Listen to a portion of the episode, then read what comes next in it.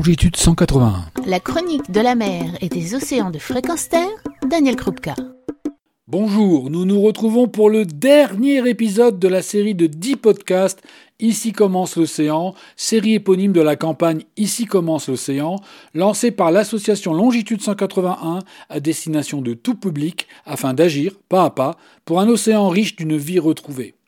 Une campagne qui a pour cœur les 10 actions pour réagir, objet du livre Sauvons l'océan, édité aux éditions Rustica et écrit par Véronique et François Sarano et préfacé par Isabelle Autissier. Ici commence l'océan, c'est une proposition de réponse aux menaces qui pèsent sur l'océan. Après avoir revu toutes les situations à terre, en bord de mer, au large, où nous pouvons faire une différence par nos comportements quotidiens, et je fais ici référence aux neuf premiers podcasts précédents, je vous propose tout simplement de voir comment chacun peut devenir un acteur du changement indispensable dans le choix de la société de demain. Si vous êtes consterné par la perte vertigineuse de la biodiversité et de la biomasse, par le réchauffement climatique délétère, pour la planète Terre et océan compris, par l'apathie générale des États, entreprises ou institutions devant la nécessité non plus de transition mais de résilience écologique, ne vous sentez pas seul. Car si vous voulez que ça change, changez, faites changer et changez à plusieurs ensemble. Comment? En soutenant associations ou mouvements qui agissent pour vous représenter, seul contre-pouvoir pour faire bouger les lignes. Et profitons d'être dans des pays où ceci est possible. Mais n'attendez rien en retour si vous ne soutenez pas ces porte-voix du changement nécessaire à une vie possible, meilleure. Pour l'océan, donnez aux associations les moyens financiers de poursuivre leur combat. Mieux, donnez un peu de votre temps, car les associations manquent de bénévoles engagés, de personnes qui ont du temps, des compétences et de l'énergie. Devenez également un relais des informations autour de vous et soyez contagieux. Participez au choix de la société de demain. Et cela depuis votre quartier où vous pouvez mettre en place du compostage ou du tri, ou au niveau de votre commune en réclamant un ramassage sélectif des déchets plutôt qu'une zone commerciale, ou encore au niveau de votre région en allant voir vos représentants en signant des pétitions, ou enfin en votant avec votre portefeuille ou votre bulletin de vote. Exprimez-vous. Infléchissez par votre participation les décisions de tout niveau.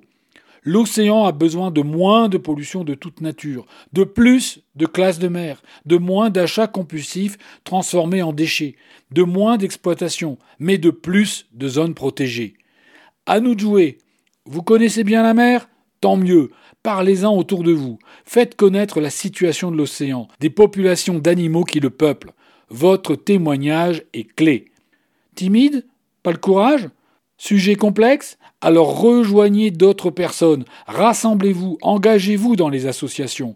À plusieurs, agir est plus simple. Cela redonne espoir et énergie. Réaliser une action commune ou retrouver ceux qui partagent le même état d'esprit permet d'entreprendre plus facilement. De nombreuses associations en tout genre existent et vous pouvez trouver, chaussure à votre pied, et l'état d'esprit qui vous anime.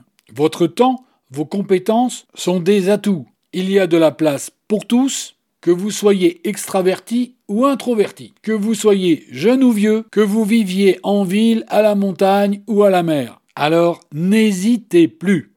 Chaque décision, chaque geste respectueux pour l'océan lui apportera une goutte d'eau. Et pour vous, le plaisir d'être responsable, alors n'hésitez pas à être contagieux. On pourra retrouver des sources d'inspiration et d'information dans le livre Sauvons l'océan de Véronique et François Sarano aux éditions Rustica.